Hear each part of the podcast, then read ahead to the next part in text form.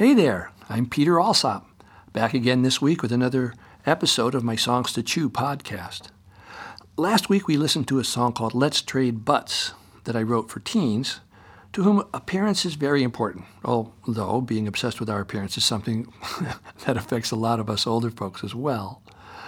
We're taught from the time that we're little that we'd better look good if we want to be approved of and accepted by others. Let's Trade Butts is a silly song that addresses a really important message. And after recording that podcast, I remembered another song that I wrote about a very similar topic. And I've never released it on any of my albums. It's been on television and in a play. And now I've got a video of it up on my YouTube channel. It's called Dying to Be Thin. I wrote it in 1986 as the title song for a Nova documentary on anorexia and bulimia. It won PBS an Iris Award for Excellence. America has an epidemic of eating disorders, mostly among young women, fanned by the media's obsession with sleek and thin celebrities.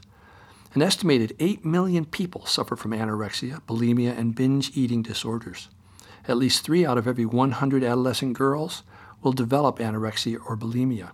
And although men and boys rarely suffer from these disorders, the rate for males appears to be increasing. Anorexia has the highest death rate of any psychological illness, Statistics show that over a 10 year period, 5% of all patients will die, and complications include low blood pressure, bone loss, and damage to the kidneys, liver, and heart. The Nova special did a great job of educating people about these illnesses. It took viewers behind the scenes to laboratories and hospitals where specialists experiment with ways to alert young people to the dangers and addictions of eating disorders.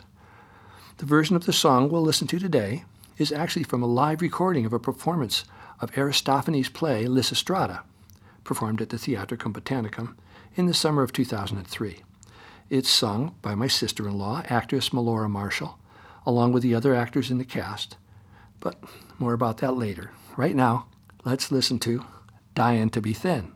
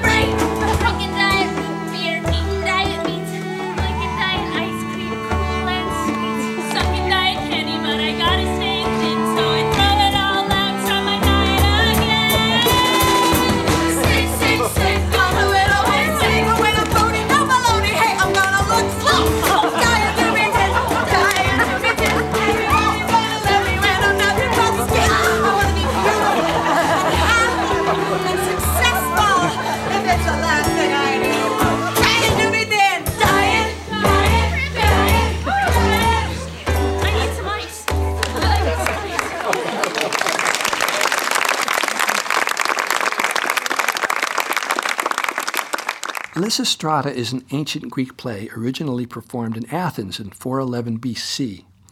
It's a comedy about Lysistrata's attempt to end the Peloponnesian Wars between the Greek city states by gathering all the women in the country and convincing them to refuse to have sex with any of the men until the war stops.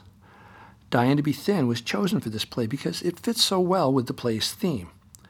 Our modern day American sexuality is intricately interwoven with our capitalist economic system. I think that's the survival of the fittest thing. Marketers use our natural sexual yearnings and desires and our need for connection with others to sell us their products.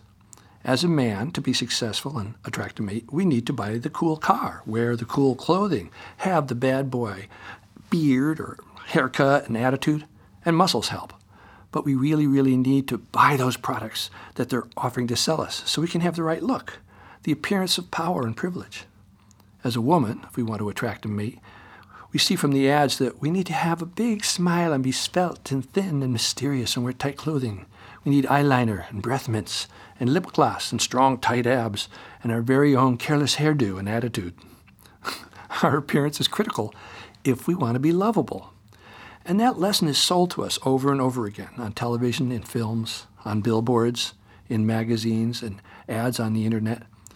Those messages just keep on a coming, and it's hard to change the system we're in when the story is so pervasive.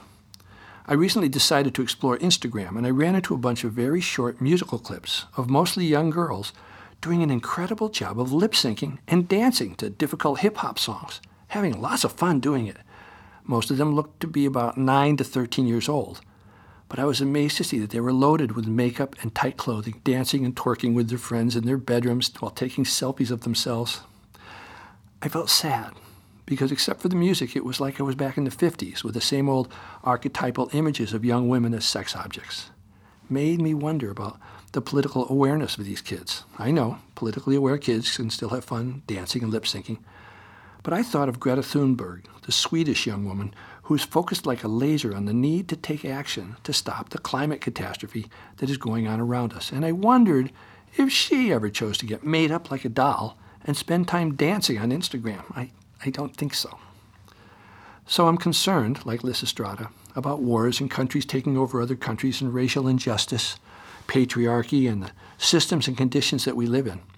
Our economic and social systems create stories for our youth who, in order to feel good about themselves, have to constantly diet and exercise to lose weight and look more attractive, rather than simply eat a healthy diet and exercise to stay fit. I'd love to change those stories. When I wrote Dying to Be Thin, I knew it wasn't going to be a hit song. I wrote it because we need to hear these true stories about our kids' eating disorders, to get them out on the table so we can discuss them and come up with other ideas about how to transform the systems that we live in. We need our stories to work better for us, to lift all of us people up, instead of turning us into customers. Stories and systems that help us all feel well and safe and good enough about ourselves that we can find time to care about and engage the larger world community around us. So that's it for today. I'd love to hear from any of you listeners. Reach me at peter at peteralsop.com. Keep on out there. We need you and your ideas and your art. See you next week with another song to chew. Bye for now.